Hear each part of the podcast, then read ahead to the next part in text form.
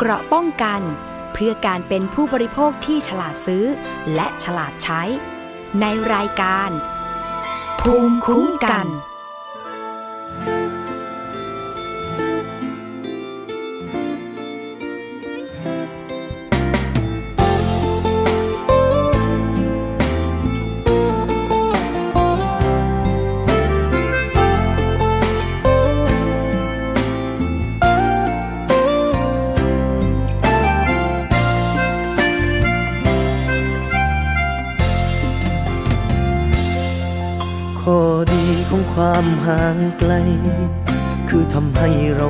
ถึงกัน ในยามที่เหนื่อยจากงาน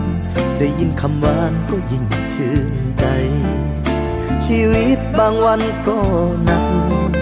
มีเธอจึงยืนอยู่ได้ คอยเป็นกำลังใจให้กันและกันนับจากวันแรกเจอ จนวันนี้รักเธอหมดใจ ทุกเวียนวนมากมาย มีอะไรก็ร่วมฝ่าฟัน ไม่เคยน้อยลงสักที สิ่งดีๆที่มีให้กัน ยังห่วงหาทุกวันไม่ว่าอยู่ไหน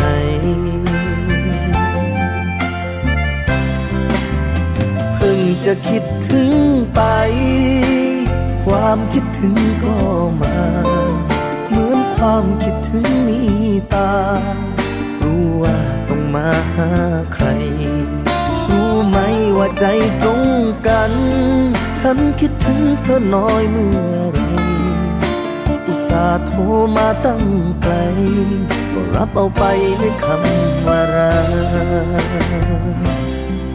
ทุกคำทุกความห่วงใย เธอส่งมาให้ได้ทันเวลา ช่วยประคองหัวใจที่ลา ได้มีชายคาอุ่นไอให้พัก มีเธอเป็นดังแสงทองส่งบนหนทางลำบาก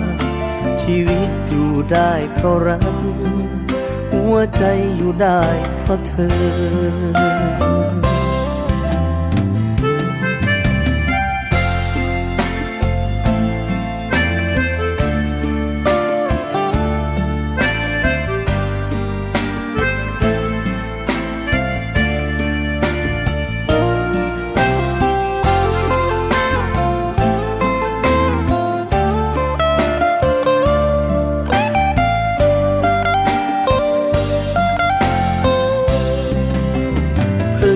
คิดถึงไป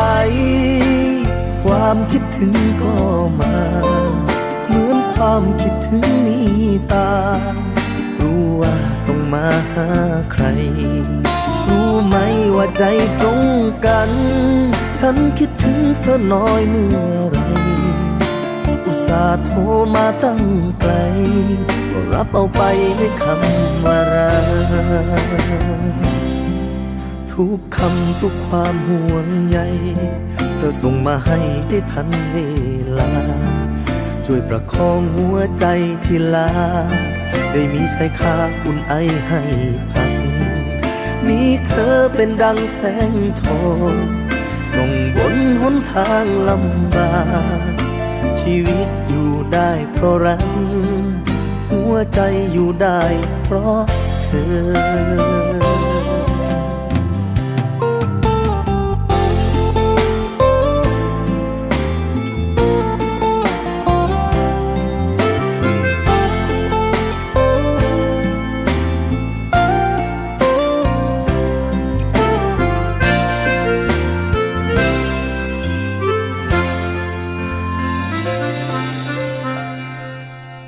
วัสดีค่ะ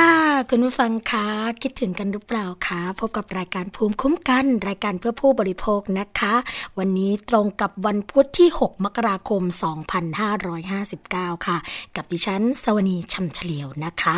เราพบกันทุกวันจันทร์ถึงวันศุกร์แบบนี้ค่ะเวลาเดิมนะคะ แล้วก็คลื่นเดิมด้วย คลื่นอะไรล่ะคะก็คือฟังทางออนไลน์นั่นเองค่ะ ฟังและดาวน์โหลดรายการได้ที่ www.thaipbsonline.net ค่ะและและทางแอปพลิเคชันนะคะ ทาง thaipbs.or.th ค่ะ แฟนเพจนะคะ เข้าไปกดไลค์กันได้เลยที่ www.facebook.com/thaipbsradiofan และ www.twitter.com/thaipbsradio ค่ะ โทรมาเพื่อติชมรายการนะคะ รวมทั้งให้ข้อเสนอแนะพูดคุยกับผู้จัดได้ด้วยนะคะ ที่หมายเลขโทรศัพท์ 027 902-666 ค่ะ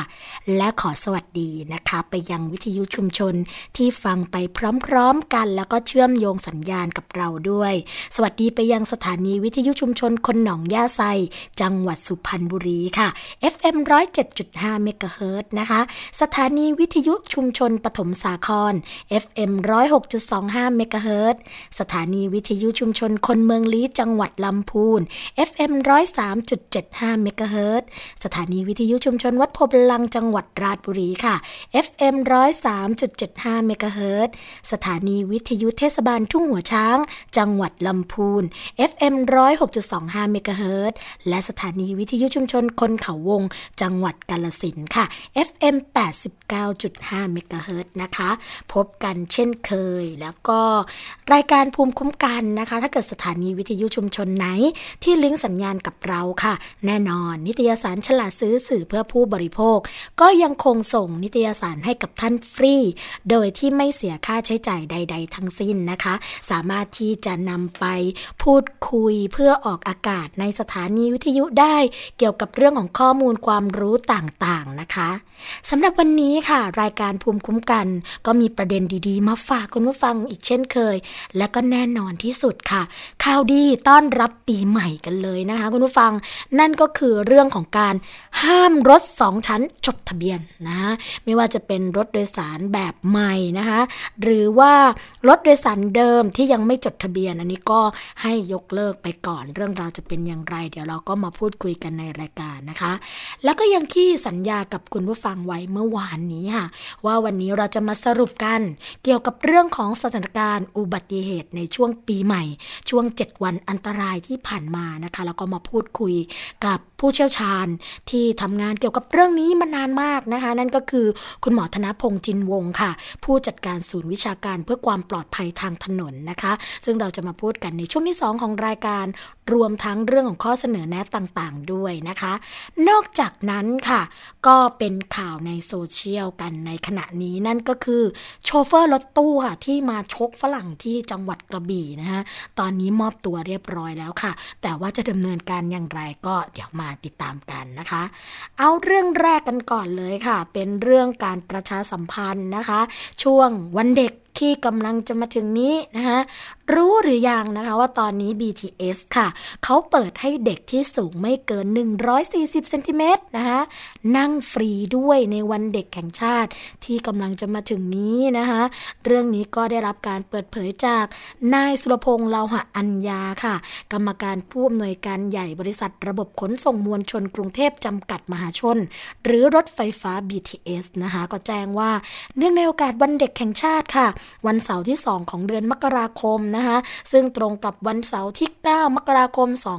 2559 ตั้งแต่เวลา 6 นาฬิกาค่ะ จนถึง 24 นาฬิกา ก็ตั้งแต่ 6 โมงเช้าจนถึงเที่ยงคืนเลยนะคะคุณผู้ฟัง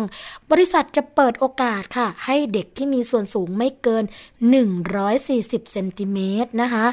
นั่งรถไฟฟ้า BTS ฟรีตลอดทุกเส้นทางค่ะ รวมทั้งสถานีในส่วนต่อขยายนะคะ สายสุขุมวิทแล้วก็สายสีลมด้วยค่ะซึ่งปกตินะคะ ก็จะยกเว้นค่าโดยสาร เฉพาะเด็กที่มีส่วนสูงไม่เกิน 90เซนติเมตรเท่านั้น แต่ว่าปีนี้ค่ะ เพื่อเป็นการร่วมฉลองวันเด็กแห่งชาตินะคะ แล้วก็ส่งเสริมให้เด็กๆเนี่ยได้เดินทางไปร่วมงาน แล้วก็ทำกิจกรรมร่วมกับครอบครัวได้อย่างสะดวกสบาย ตามสถานที่ต่างๆค่ะ ทั้งภาครัฐบาลและก็เอกชนก็ได้เตรียมงานไว้เยอะแยะมากมายนะคะ ซึ่งเด็กก็จะต้องเดินทางพร้อมผู้ปกครองขึ้นลงสถานีเดียวกัน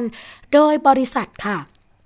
ก็จะจัดเจ้าหน้าที่นะคะ คอยดูแลอำนวยความสะดวกให้กับเด็กแล้วก็ผู้ปกครอง เพื่อเข้าออกในระบบอย่างปลอดภัย ผ่านประตูพิเศษค่ะ ซึ่งสามารถติดต่อขอรับคูปองการเดินทางได้ทุกสถานีเลยนะคะ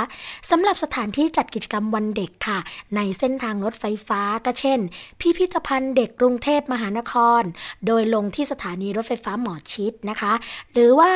ท่องโลกใต้ทะเลนะคะ ก็ที่ศูนย์การค้าสยามพารากอนก็ลงที่สถานีสยามได้เลยค่ะ พาเด็กๆไปสนุกแบบสร้างสรรค์นะคะ ที่งานวันเด็กแห่งชาติกัน เพื่อที่จะทำให้เด็กเนี่ยสามารถร่วมกิจกรรมกับครอบครัวได้อย่างมีความสุขค่ะ ก็สามารถสอบถามรายละเอียดนะคะ แล้วก็ข้อมูลเพิ่มเติมได้ที่ศูนย์ฮอตไลน์ BTS ค่ะ โทรศัพท์นะคะ 02 617 6000 ค่ะ ทวนกันอีกรอบหนึ่งนะคะ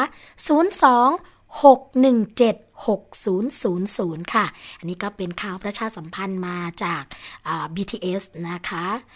อีกเรื่องหนึ่งค่ะ อย่างที่บอกไปเป็นประเด็นร้อนพอสมควรค่ะ เกี่ยวกับเรื่องของโชเฟอร์รถตู้นะคะ ที่ชกฝรั่งที่จังหวัดกระบี่ค่ะ ตอนนี้นะคะ มามอบตัวเรียบร้อยแล้วค่ะยอมรับผิดนะคะ แต่ก็บอกว่าก็โมโหค่ะที่มีการเเขาเรียกว่าอะไรยั่วยุกันนิดนึงนะคะ กรณีที่คนขับรถตู้ในคลิปค่ะที่ทำร้ายชาวต่างชาตินะคะ แล้วก็เผยแพร่บนโลกออนไลน์เข้ามอบตัวกับตำรวจกระบี่แล้ว รับสารภาพค่ะ ลงมือจริงนะด้านผู้ว่าราชการจังหวัดกระบี่ค่ะ ก็ปลอบใจแล้วก็แนะให้ใจเย็นๆนะคะ ก่อนตำรวจจะแจ้งข้อหาค่ะ พร้อมนำส่งสารจังหวัดกระบี่ตามขั้นตอนทางกฎหมายต่อไปนะคะ เรื่องนี้ก็ได้รับการเปิดเผยเมื่อวานนี้เองค่ะ ช่วงประมาณ 11นาฬิกา30 นาทีนะคะที่สพเหนือคลอง จังหวัดกระบี่ นายพินิษบุญเลิศค่ะ ผู้ว่าราชการจังหวัดกระบี่นะคะ พันตำรวจเอกทักษิณโพชยากรผู้กำกับการสพเหนือคลองนะคะ พร้อมผู้ที่เกี่ยวข้องค่ะ ก็ร่วมสอบปากคำนะคะ นายพรเทพเพชรสุดค่ะ อายุ 33 ปีนะคะเป็นชาวบ้านตำบลนายงใต้อำเภอเมืองจังหวัดตรังค่ะ ซึ่งเป็นคนขับรถตู้โดยสารของบริษัทแห่งหนึ่งนะคะในจังหวัดกระบี่หลังจากที่มีคลิปเผยแพร่ทางโลกออนไลน์ค่ะ ว่าได้ทำร้ายร่างกายนักท่องเที่ยวที่ถนนสายกระบี่เหนือคลอง ขาออกหน้าสนามบินนานาชาติจังหวัดกระบี่นะคะซึ่งนายพรเทพคนขับรถตู้ก็บอกว่า ในวันที่เกิดเหตุคือวันที่ 1 มกราคม 2559 เนี่ยเวลาประมาณ 14นาฬิกา30 นาทีก็ได้ขับรถตู้คันดังกล่าวไปส่งนักท่องเที่ยวชาวจีน 10 คน ที่สนามบินกระบี่ค่ะ ระหว่างทางเนี่ยก็ได้จอดให้นักท่องเที่ยวซื้อของที่ระลึกนะคะแต่ก็ได้มีฝรั่งในคลิปเนี่ยลงมาทุบกระจกค่ะ จากนั้นก็เข้ามาด่าแล้วก็ยกนิ้วกลางใส่หลายครั้งนะคะแม้ว่าจะขับออกมาก็ยังด่าจนมาถึงสนามบินก็เลยเรียกให้จอดนะ แต่นักท่องเที่ยวรายดังกล่าวก็ไม่ยอมจอดรถ ก็เลยขับ ปาดหน้านะคะแล้วก็ลงไปชกหน้าหนึ่งครั้งก่อนที่จะแยกย้ายกันไปค่ะ ซึ่งที่ทำไปนั้นก็เพราะว่าความโกรธที่ถูกด่าหลายครั้งโดยที่ไม่ทราบสาเหตุนะคะ แล้วก็ยอมรับผิดกับสิ่งที่เกิดขึ้นค่ะ หลังจากนั้นนะคะหลังจากให้คำปากคำเรียบร้อย นายพินิษบุญเลิศค่ะผู้ว่าราชการจังหวัดกระบี่ค่ะ ก็เลยมอบน้ำผึ้งหนึ่งขวดให้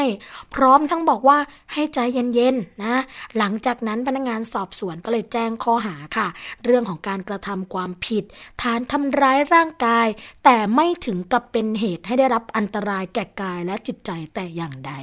จากนั้นก็เลยนำส่งสารจังหวัดกระบี่ เพื่อพิจารณาตัดสินต่อไปนะคะสำหรับเหตุการณ์ดังกล่าวค่ะ คุณผู้ฟังก็ได้มีการเผยแพร่ในโลกโซเชียลนะคะ ผู้ใช้ Facebook ชื่อสมบูรณ์อาจาริยะเนี่ยก็ได้บันทึกภาพจากกล้องหน้ารถเอาไว้ เมื่อวันที่ 1 มกราคม 2559 ค่ะ จากนั้นก็นำไปเผยแพร่นะคะ จนมีการแชร์ต่อกันจำนวนมาก แล้วก็ยังมีการวิพากษ์วิจารณ์นะคะ ถึงการกระทำต่อนักท่องเที่ยวว่าไม่เหมาะสมป่าเถื่อนนะคะขณะที่บางรายเนี่ยก็บอกว่าน่าจะมีเหตุจูงใจอื่นค่ะ ที่นอกเหนือจากภาพที่เห็นในคลิปเพียงอย่างเดียวนะคะ อันนี้ก็ เป็นความคืบหน้าแหละนะคะแต่อย่างไรก็ดีค่ะ ก็ต้องคิดกันนิดนึง เนื่องจากว่าเวลามีเรื่องกับนักท่องเที่ยวหรือว่าชาวต่างชาติเนี่ย ก็ถือว่าเป็นหน้าเป็นตาของประเทศนะคะ อาจจะต้องใจเย็นกันนิดนึงทำอะไรก็นอกจากคิดถึงตัวเองแล้วก็ต้องนึกถึงคนอื่นด้วยนะคะ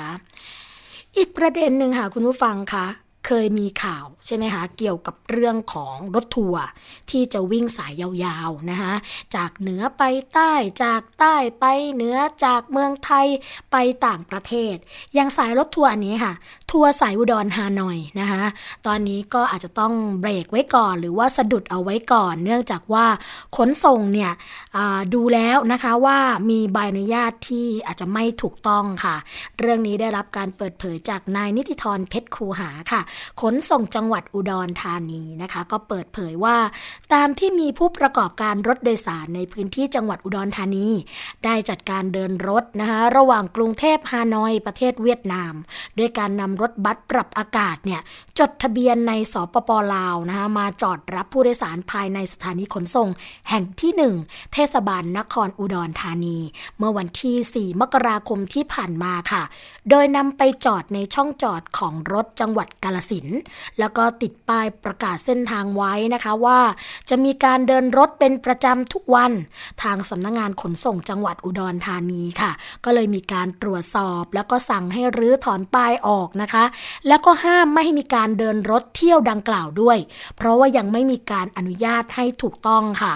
ทางสำนักงงานขนส่งอุดรธานีนะคะ ก็ได้มีการแจ้งให้ทางผู้ประกอบการ พร้อมทั้งมีคำสั่งห้ามเดินรถเที่ยวดังกล่าวเด็ดขาดเลยค่ะ ไม่ว่าจะเป็นการไปจอดรถรับผู้โดยสารที่อื่นก็ตามนะคะเพราะว่ายังไม่มีการอนุญาตแก่รายใดรายหนึ่ง เพียงแต่มีการลงนาม MOU ของ 3 ประเทศนะคะว่าน่าจะมีการเดินรถระหว่างกัน แต่ก็ยังไม่มีการพูดคุยรายละเอียด หากมีการเดินรถนะคะ นอกจากจะมีความผิดผู้ดยสารที่เดินทางไปด้วยเนี่ย ก็จะไม่ได้รับการคุ้มครองนะคะ แต่ว่าก็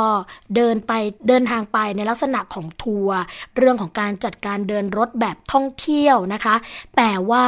ไม่ได้เป็นการเดินทางแบบประจำนะนี่ก็เป็นการเปิดเผยข้อมูลของทางขนส่ง ซึ่งทางขนส่งก็ยังกล่าวต่อไปนะคะ ว่าที่ผ่านมาเนี่ยมีการเดินรถประจำทาง ระหว่างอุดรธานี เวียงจันทร์วันละ 8 เที่ยวค่ะ ช่วง 7 วันเทศกาลส่งท้ายปีเก่าต้อนรับปีใหม่นะคะ มีผู้ใช้บริการถึง 1,615 คนด้วยกัน แล้วก็อุดรหนองคายวังเวียงนะคะ วันละหนึ่งเที่ยว มีผู้ใช้บริการ 388 คนค่ะ ซึ่งการอนุญาตเนี่ยก็จะเกิดขึ้นด้วยกัน 2 ประเทศนะคะเช่น เรื่องของจำนวนรถในแต่ละประเทศ แล้วก็เรื่องของรายละเอียดอีกมากค่ะ นอกจากนี้นะคะก็ยังมีการรายงานของผู้สื่อข่าวค่ะว่า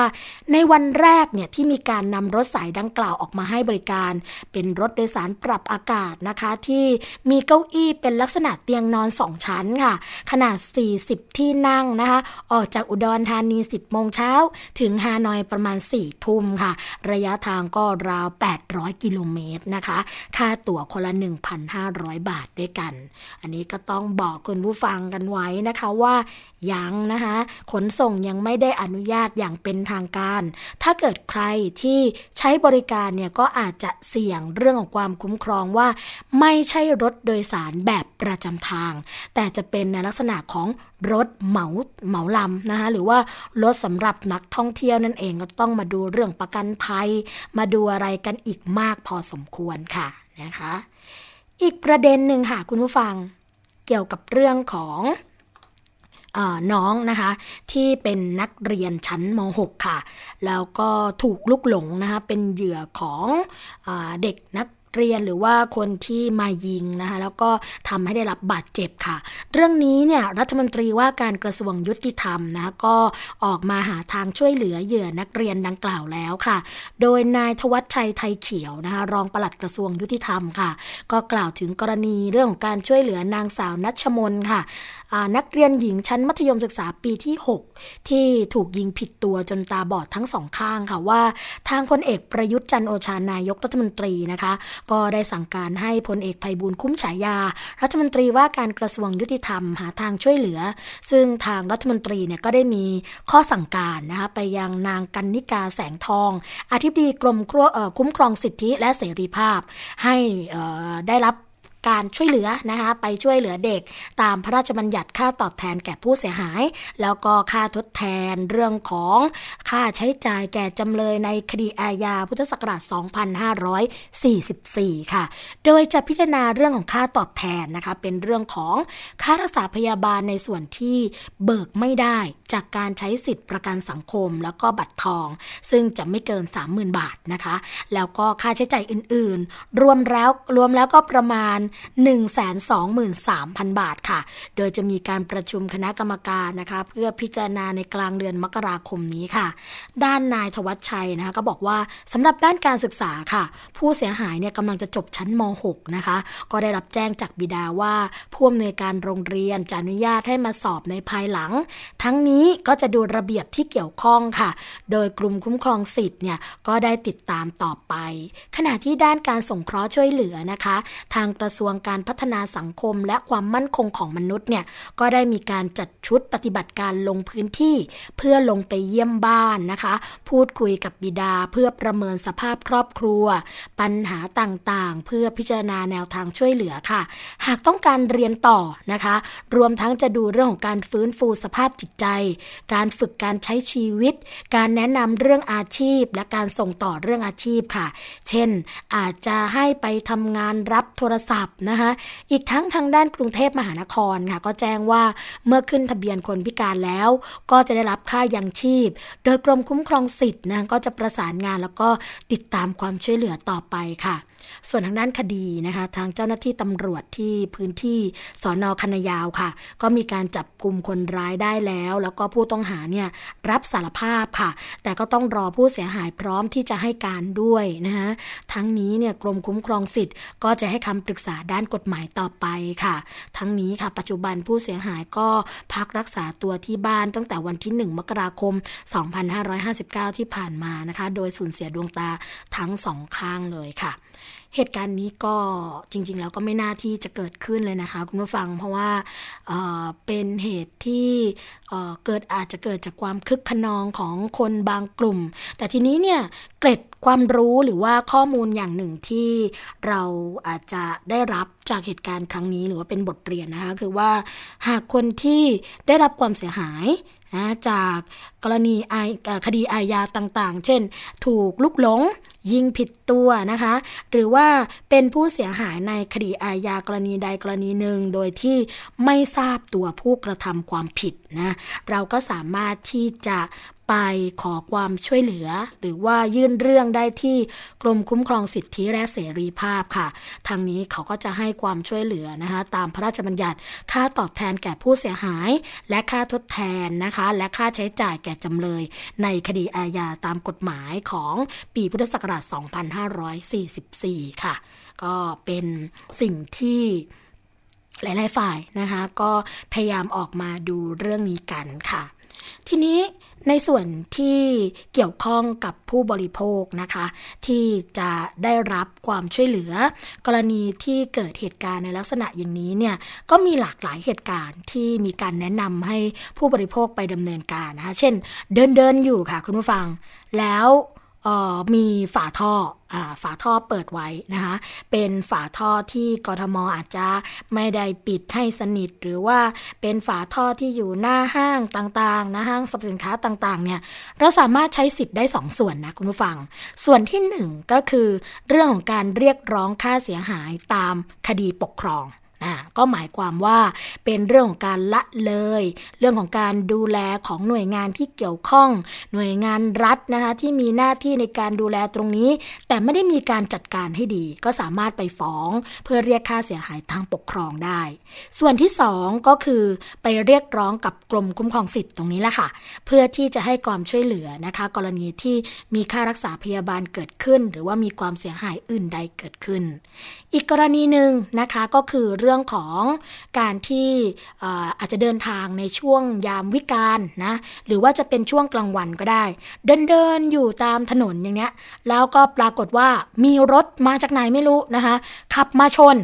จนได้รับบาดเจ็บอันนี้ก็สามารถที่จะ เรียกร้องในส่วนของกรมควบคุมคุ้มครองสิทธิ์ได้อีกเช่นเดียวกัน เพราะว่าเป็นเรื่องของความเสียหาย แต่ว่าทั้งนี้ทั้งนั้นนะคะคุณผู้ฟังต้องเป็นความเสียหายที่ไม่ทราบตัวผู้กระทำความผิด ก็คือพูดง่าย ๆ ว่ามาชนแล้วหนีไปเลยนะคะ ไม่รู้เลยว่าใครเป็นคนทำแบบนี้เนี่ยก็เรียกร้องไปได้เลยอีกเช่นเดียวกันค่ะ ถ้าเกิดต้องการข้อมูลเพิ่มเติมนะคะ เกี่ยวกับเรื่องนี้ว่าจะใช้สิทธิ์ในกรณีไหนได้บ้าง มีกรณีไหนที่ไม่สามารถใช้สิทธิ์ได้ สามารถโทรไปได้นะที่หมายเลขโทรศัพท์ 02 248 3737 ค่ะ 02 248 3737 นะคะ เป็นหมายเลขโทรศัพท์ของมูลนิธิเพื่อผู้บริโภคค่ะ ปรึกษากับศูนย์พิทักษ์สิทธิผู้บริโภคได้เลย ก็จะมีเจ้าหน้าที่เขาให้คำปรึกษาเกี่ยวกับเรื่องนี้ค่ะ คุณผู้ฟังคะช่วงแรกของรายการภูมิคุ้มกันนะคะ เราคงจะพักกันไว้เท่านี้ก่อน เดี๋ยวช่วงที่สองค่ะ เราจะมาพูดคุยสรุป สถานการณ์นะคะ เรื่องของอุบัติเหตุทางถนนในช่วงเทศกาลปีใหม่กัน พักกันสักครู่ค่ะ เกราะป้องกันเพื่อการเป็นผู้บริโภคที่ฉลาดซื้อ และฉลาดใช้ ในรายการ ภูมิคุ้มกัน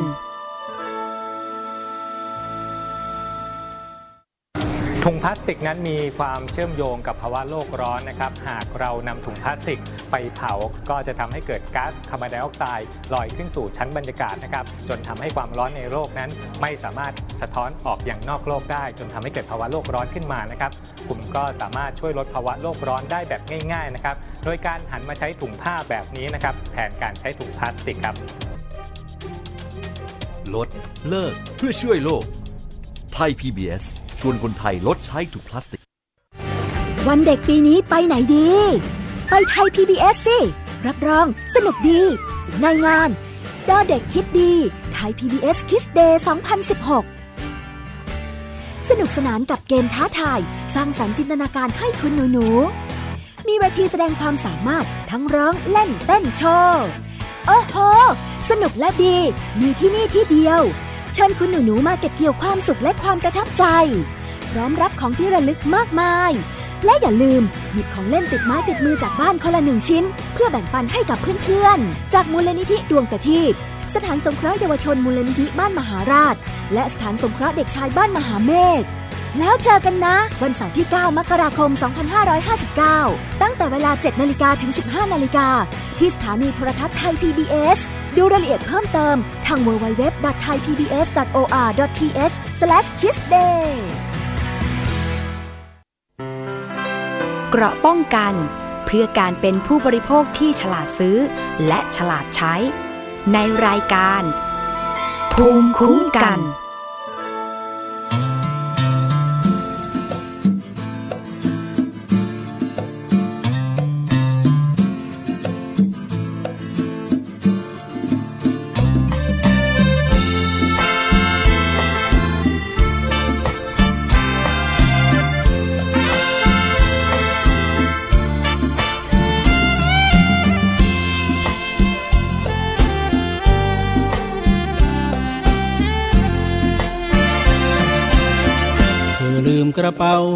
ในแท็กซี่หญิงสาวคนที่เพิ่งลงบางพลัดขึ้นจากบางรักส่งเธอหลัดหลัด เธอลงบางพลัดแล้วลืมกระเป๋า ตรวจดูกระเป๋าพบเงินร้อยบาท ตัวจำนำขาดไม่ส่งดอกเขา บัตรประชาชน บอกภูมิลำเนายังเป็นนางสาวแถมงามโสภาบ้านอยู่บุรีรัมย์อำเภอนางรอง ชื่อสกุลน้องสมปองปรีดา และมีจดหมายชายบอกเลิกรามีผ้าเช็ดหน้าชุ่มโชกเปียกชื้นเธอ ลืมกระเป๋าไว้ในแท็กซี่ ได้ฟังเพลงพี่รีบมาเอาคืน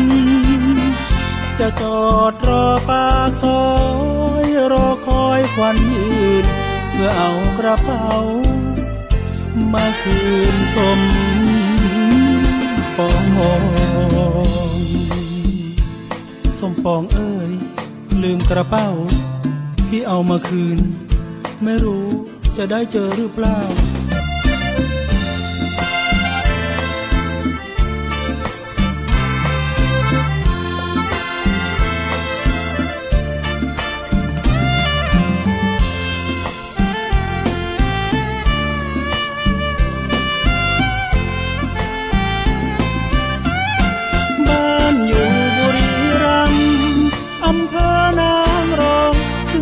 สกุลน้องสมปอง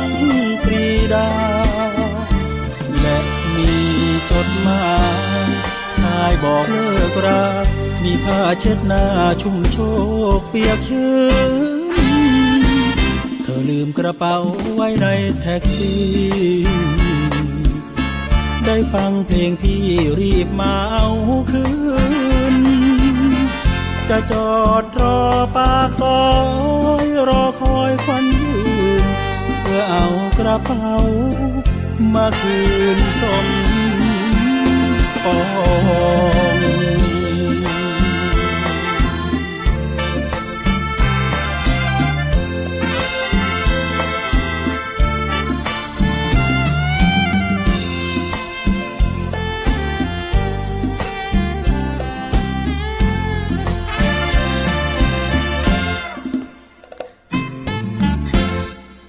ป๋าสมปองนะคะ ก็เป็นมุมดีๆ มุมน่ารักน่ารักนะคะเวลาที่เราอาจจะลืมอะไรไว้บนรถโดยสารสาธารณะอย่างรถแท็กซี่เนี่ยก็เพียรพยายามเอามาคืนกันนะคะเป็นเพลงน่ารักน่ารักที่รายการภูมิคุ้มกันนำมาฝากในช่วงที่ 2 ของรายการนะคะ ก็อย่างที่เรียนให้ทราบไปค่ะว่า ตอนนี้เนี่ยเรามีข้อมูลอุบัติเหตุทางถนนนะคะ ในช่วงเทศกาลปีใหม่ ซึ่งมีทั้งของกระทรวงสาธารณสุขแล้วก็ปอพออกมายืนยันเกี่ยวกับเรื่องของกรณีผู้บาดเจ็บ เสียชีวิตนะคะ แล้วก็ต้องนอนรักษาตัวในโรงพยาบาลกันเป็นจำนวนมาก ทีนี้สถิติที่เรามีอยู่ในมือตอนนี้ค่ะ คุณผู้ฟังก็เป็นสถิติที่ย้อนหลังไปนะคะ ตั้งแต่ปี 2555 2556 2557 จนถึง 2559 กันเลยนะคะ เป็นช่วงของเทศกาลปีใหม่ ซึ่งก็มีการเปรียบเทียบกัน ไม่ว่าจะเป็นเรื่องของดัชนีความรุนแรงต่างๆ ซึ่งตรงนี้สวนีก็ไม่แน่ใจนะคะว่าความหมายของดัชนีความรุนแรงคืออะไร ก็คงต้องมาพูดคุยกันกับผู้เชี่ยวชาญที่ทำงานเกี่ยวกับด้านนี้กันมาอย่างต่อเนื่องนะคะ นั่นก็คือ คุณหมอธนพงษ์จินวงค่ะ ผู้จัดการศูนย์วิชาการเพื่อความปลอดภัยทางถนนนะคะ ซึ่งตอนนี้อยู่ในสายกับเราเรียบร้อยแล้วค่ะ สวัสดีค่ะ คุณหมอคะ ครับ สวัสดีครับ คุณสวัสดีท่านผู้ฟังครับ ค่ะ คุณหมอคะในช่วงเทศกาลปีใหม่ที่ผ่านมานะคะ มีข้อมูลทั้งในส่วนของกระทรวงสาธารณสุขก็ดีนะคะ หรือว่าในส่วนของปอพอก็ดีนะคะ ออกมายืนยันเกี่ยวกับตัวเลขต่างๆ ในเรื่องของจำนวนครั้งของการเกิดอุบัติเหตุก็ดี หรือว่าจำนวนผู้บาดเจ็บเสียชีวิตก็ดี แนวโน้มของปีนี้เมื่อเทียบกับหลาย ๆ ปีที่ผ่านมาเป็นยังไงบ้างคะคุณหมอโดยภาพรวมนะคะ ภาพรวมก็คือเพิ่มขึ้นครับ ค่ะนะฮะมีตัวเลขการเสียชีวิตเนี่ยเพิ่มขึ้นมา 11เปอร์เซ็นต์เช่นเดียวกับการบาดเจ็บแล้วก็จำนวนครั้งอุบัติเหตุ ค่ะ อันนี้ก็มีมีข้อสังเกตประกอบว่าปีนี้ ปีนี้เนี่ยมันมีปัจจัยที่ไปเสริมให้มีความเสี่ยงเพิ่มขึ้นด้วย ค่ะ เพราะว่า ปริมาณการเดินทาง โดยเฉพาะรถส่วนบุคคลก็เพิ่มนะฮะจากกระทรวงคมนาคมก็บอกว่าเพิ่มมาสิบกว่าเปอร์เซ็นต์นะอันที่สองก็คือปีนี้มีการทยอยกลับเร็ว ก็คือบางส่วนเนี่ยกลับมาตั้งแต่วันที่ยี่หกยี่เจ็ดอ๋อหมายถึงว่ากลับกลับภูมิลำเนาหรือว่ากลับมาที่ทำงานคะกลับไปภูมิลำเนาตั้งแต่หลังหลังคริสต์มาสนะฮะก็คือ พอเขากลับไปเร็วเนี่ยทำให้เขาเข้าสู่ช่วงฉลองได้ยาวขึ้นโอ้ค่ะ เพราะนั้นพอเปิดพอเปิด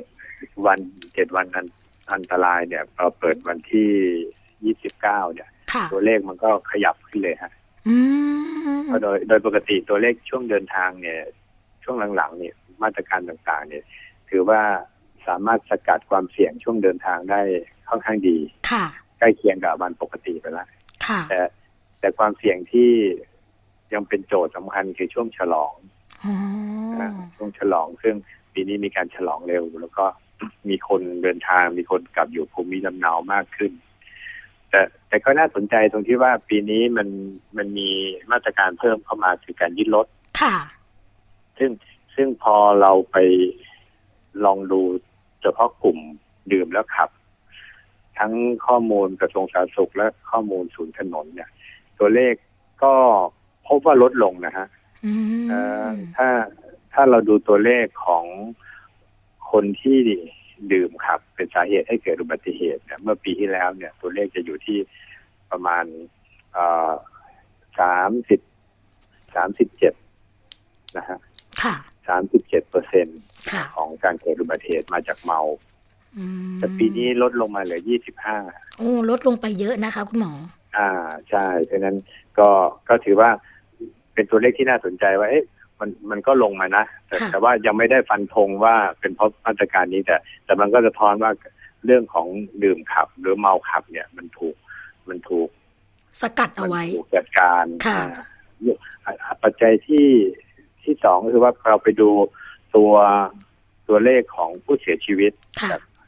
จากดื่มขับเนี่ย ข้อมูลจากศูนย์ถนนก็พบว่า ตัวเลขก็ลงฮะก็คือที่ผ่านมาปีที่แล้วเนี่ย คนตายจากดื่มขับเนี่ยยี่สิบสองเปอร์เซ็นต์ปีนี้คนตายจากดื่มขับเนี่ยลดลงมาเหลือสิบห้าเปอร์เซ็นต์โอ้ลดลงมาเยอะมากนะคะคุณหมอ อ่า ก็ก็ลดลง แล้วก็สอดคล้องกับตัวเลขสาธารณสุขเหมือนกันครับ ค่ะ ตัวเลขสาธารณสุขเนี่ยมีผู้บาดเจ็บเพิ่มขึ้นนะปีปีนี้มีมีการบาดเจ็บเพิ่มขึ้นมาสิบสองเปอร์เซ็นจากสองหมื่นสามมีผู้บาดเจ็บทั้งบาดเจ็บเล็กบาดเจ็บน้อยเข้ามาเนี่ย เป็นสองหมื่นหกแต่ว่าพอไปเจาะดูเฉพาะคนที่ดื่มขับและบาดเจ็บเนี่ย ตัวเลขลดลงจาก34เปอร์เซ็นเหลือ30เปอร์เซ็นก็ก็ก็คิดว่าถ้าถ้าวิเคราะห์เบื้องต้นเนี่ยเชื่อว่าเป็นมาตรการที่ดีอ่า ทั้งในภาพรวมแล้วก็อย่างน้อยๆตัวเลขของคนที่ถูกยึดรถ4,600 กว่าคนเนี่ย เขาเราก็หยุดความเสี่ยงของเขาในคืนนั้นได้ แล้วก็ช่วงเทศกาลได้ ว่าไม่ให้เขาต้องไปดื่มแล้วก็ไปขับรถนะฮะแล้วหลายคนก็มาให้ข้อมูลว่าคงคงเข็ดละไม่ไม่ทำพฤติกรรมนี้แล้ว อันนี้อันนี้ถือว่าดีฮะเพียงแต่ว่าทำยังไงให้ให้เรื่องแบบเนี้ยมันมันต่อเนื่องอะครับมันมันถูกขยายขยายขยายผลให้มันเป็นวงกว้างขึ้น เพราะว่าถ้าเราคาดหวังให้ มาตรการเหล่านี้ได้ผลจริงเนี่ย มันทำแค่จุดใดจุดหนึ่งไม่พอ มันมันต้องสร้างให้คนรับรู้ว่าคนมีโอกาสที่จะถูกเรียกตรวจ คนมีโอกาสที่จะถูกยึดรถซึ่งซึ่งในถาวิชาการเขาเรียกว่าเกิดผลต่อการป้องปรามหรือ deterrent effect ซึ่งซึ่งตัวเนี้ย deterrent effect มันจะเกิดได้มันต้องมีการบังคับใช้ที่ครอบคลุมแล้วก็ถี่กว่านี้ ค่ะ คุณหมอมองว่ามาตรการไหนบ้างคะที่สามารถดำเนินการได้ทั้งปีเลย นอกเหนือจากช่วงเทศกาลเจ็ดวันที่เป็นช่วงเทศกาลปีใหม่เนี่ยค่ะเอ่อมาตรการที่จริงๆจริง ๆ เกือบทั้งหมดเนี่ยควรจะเป็นมาตรการพื้นฐานในในทุกวันอยู่แล้วเพราะว่าสถานการณ์บ้านเราตอนเนี้ย ที่น่าห่วงก็คือว่าเรามีความสูญเสียวันละสี่สิบชีวิตทุกวันทุกวัน เพราะนั้นมันมันต้องทำทุกวันอยู่แล้วคราวนี้ถามว่ามาตรการอะไรที่ที่ควรจะทำเป็นรูทีนไปเลยเนี่ยก็คือมาตรการที่เป็นพวกความเสี่ยงหลักความเสี่ยงหลักที่เป็นพื้นฐานเลยคือเรื่องความเร็วเรื่องการดื่มขับ เนี่ยนะครับ กับกับพฤติกรรมที่ไม่ได้ใช้อุปกรณ์นิรภัยเช่นไม่ขี่มอเตอร์ไซค์ไม่ใส่หมวก ขับรถไม่คาดเบลนั่งรถโดยสารไม่คาดเบลอย่างเงี้ยนะครับ ไม่คาดเข็มขัด ซึ่ง ซึ่งพวกนี้ควรจะอยู่ในในแผนงานปกติที่มีการตรวจเข้ม เพราะว่าอยากอยากเรียนคุณคุณเอ๋แล้วก็ท่านผู้ฟังนี้นะครับว่าถ้าถ้าเราจะมามุ่งเน้นกันแค่เทศกาลเนี่ย เราเปลี่ยนพฤติกรรมคนไทยแบบข้ามคืนไม่ได้อะค่ะ คือคือจะมาคาดหวังให้คนหยิบหมวกมาใส่ ไม่ดื่มแล้วขับ ไม่ขับเร็วทั้งที่ตลอดทั้งปีเขาเขาทำมาโดยตลอดเลย เออใช่เพราะนั้นสิ่งพวกนี้เราเราต้องทำผมว่าโจทย์โจทย์อาจจะต้องเปลี่ยนใหม่ว่า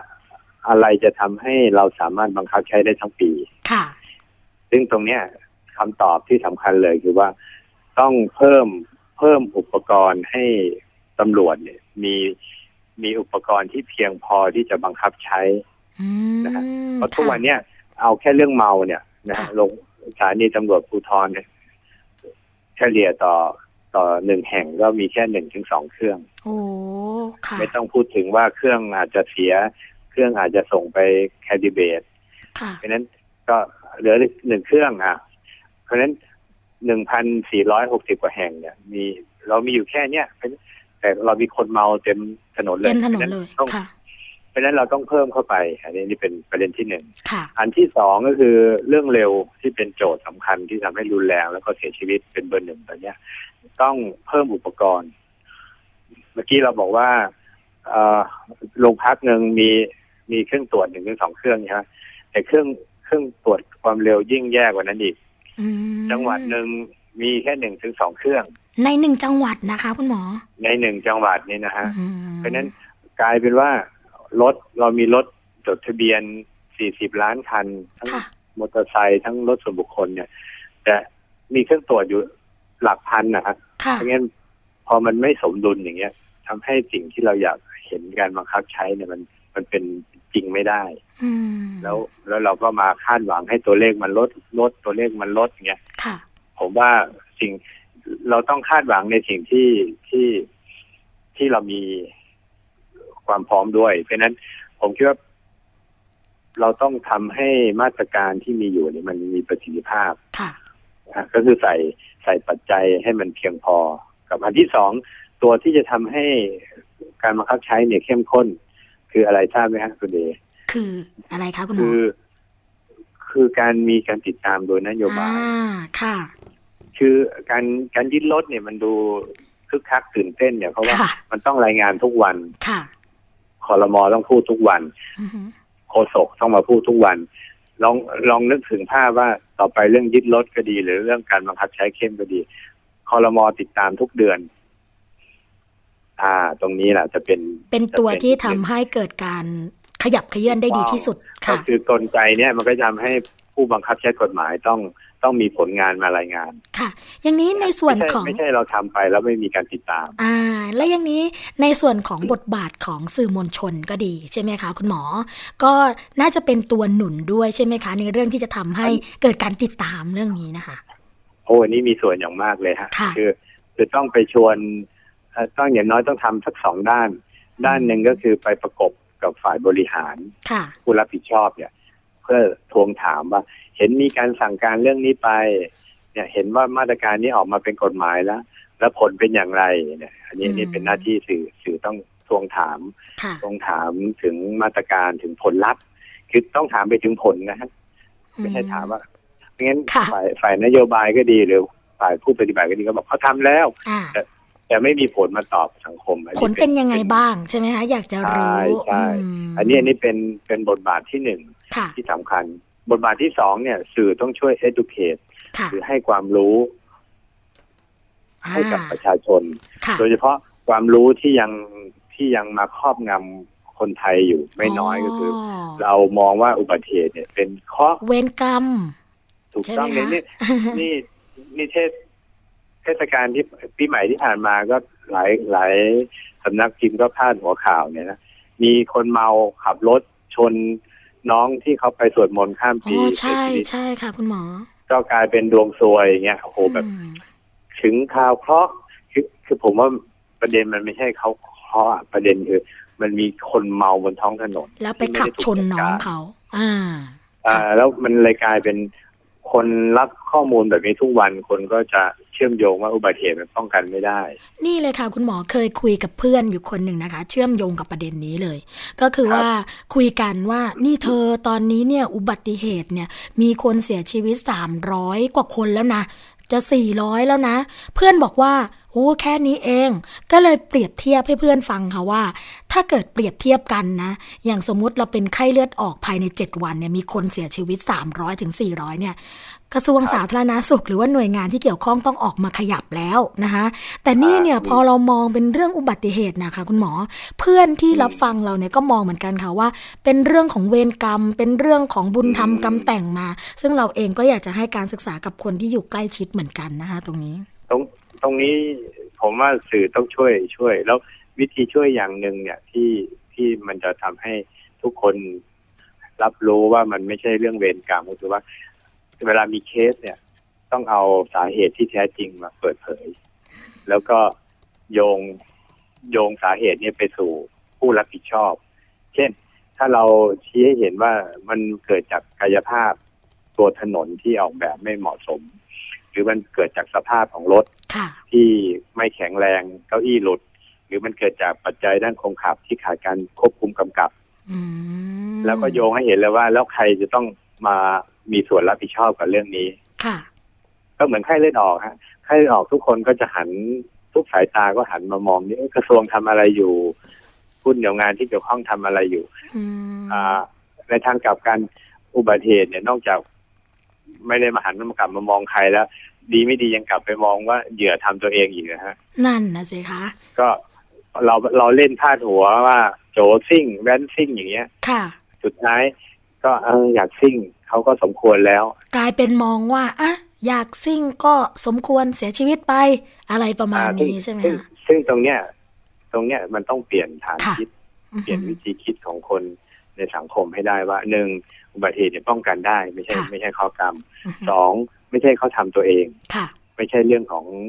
เหยื่อที่ทำตัวเอง แต่ว่ามันเป็นเพราะมันมีปัจจัยเสี่ยงอยู่บนถนนทำให้เขา ต้องมีพฤติกรรมและมีความเสี่ยงเรื่องนี้แล้วก็เสียชีวิตนะครับค่ะ ก็เมื่อวันก่อนเหมือนกันค่ะสวันีก็แอบขึ้นโพสต์ใน Facebook ไปนะคะ คือจริง ๆ แล้วเนี่ยไม่ได้มีเจตนาที่ว่าจะพูดไปตามนั้นหรอกนะคะ แต่ว่าก็รู้สึกค่ะ รู้สึกเวลาเราฟังข่าว แล้วก็มีผู้เสียชีวิตเยอะแยะมากมายนะคะ ก็เลยขึ้นโพสต์ Facebook ไปบอกว่า อยากรู้จริง ๆ เลยนะคะ ว่าผู้ที่เสียชีวิตจำนวนมากเนี่ยเกิดจากการที่ถูกคนอื่นทำให้เสียชีวิต หรือเสียชีวิตด้วยตัวเองกันแน่นะคะ ก็มีนักวิชาการรวมทั้งเพื่อนๆเนี่ยก็เข้ามาให้ข้อมูลกัน อย่างที่คุณหมอบอกเลยค่ะว่า ปัจจัยมันมีหลายอย่างนะคะ แล้วก็มีหลายส่วนไม่ว่าจะเป็นเรื่องของ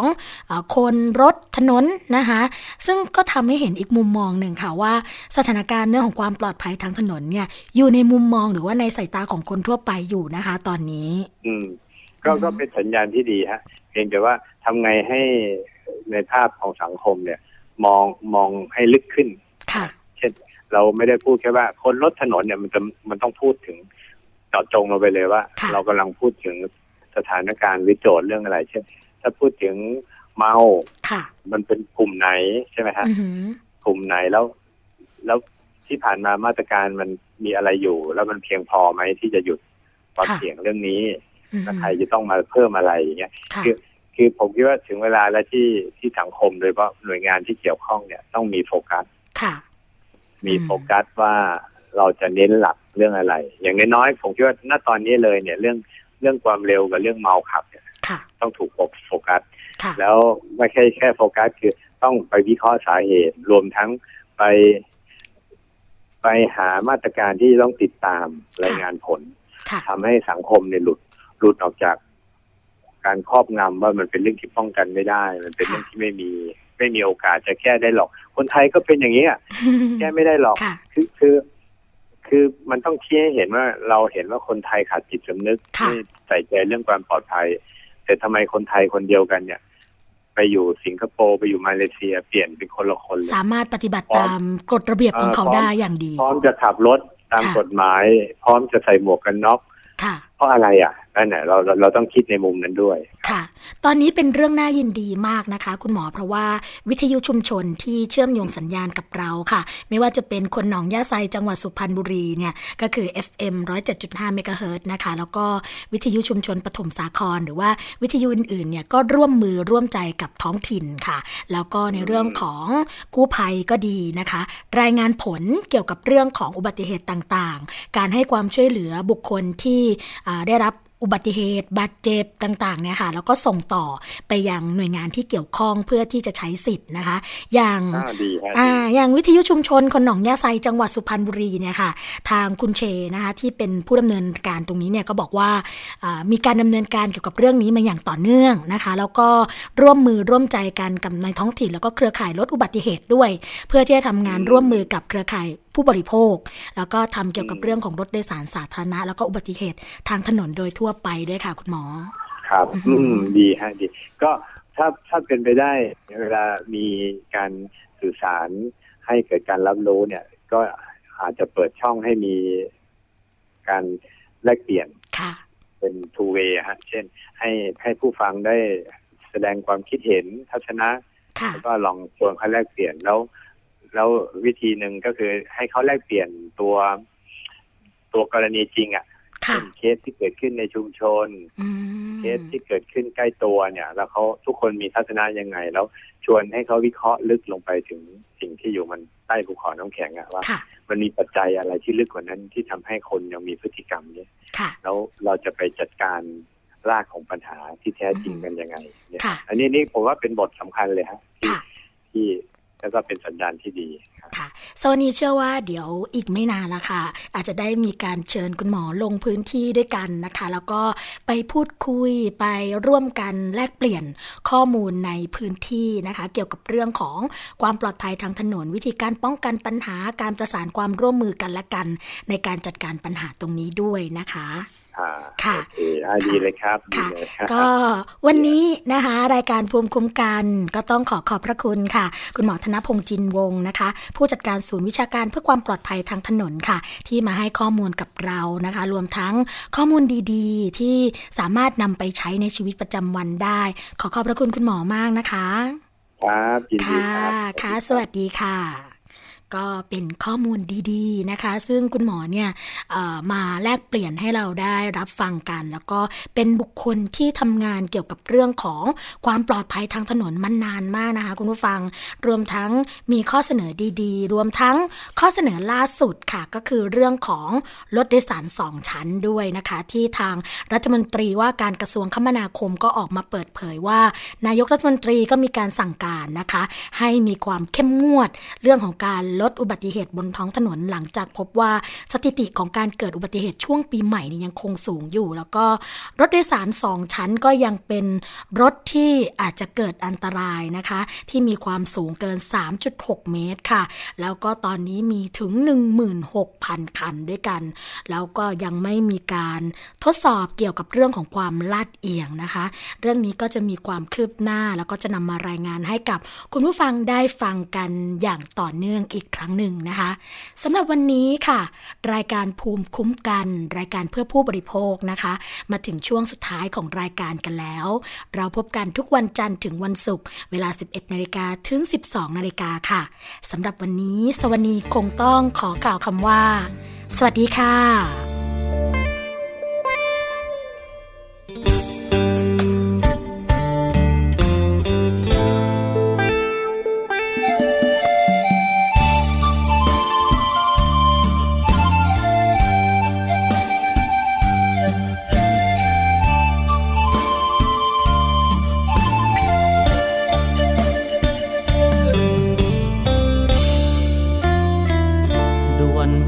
อสอติดเครื่องชะลอจะจากอุบล เลี้ยวหลังยังเห็นหน้ามองคนสวยแฟนพี่โบกมือไว้ไว้พี่ลาคนเดินบ่นานคงเจอกันใหม่ ยังคิดถึงแกงหน่อไม้ ใส่กุจีน้อยพี่มือเนื้อทองก่อนจะจากไกล ภาพน้องสามไว้ติดตาบ่ลืมคำเว้าอันแสนดูดื้อบ่ให้พี่ลืมเปลี่ยนใจจากน้อง สิลืมจังได้หัวใจพี่ทั้งสี่ห้อง ยกให้นางเดียวครอบครองน้องจงอย่าได้อาวรดอกกากะเลา บานเช้าเมื่อกลางเดือนสี่จำบ่ลืมเลยแม่คนดี วันน้องกับพี่สุขใจอ้อนสอสัญญาฟังมูว่าเฮาหากันแน่นอนวันนี้พี่ต้องจากจอหักใจอำลาไปหาเงินกอนโบกมือย่อยย่อยตาน้อง สำอ้อยฝากความอาลัยเกราะป้องกันเพื่อการเป็นผู้บริโภคที่ฉลาดซื้อ และฉลาดใช้ ในรายการ ภูมิคุ้มกัน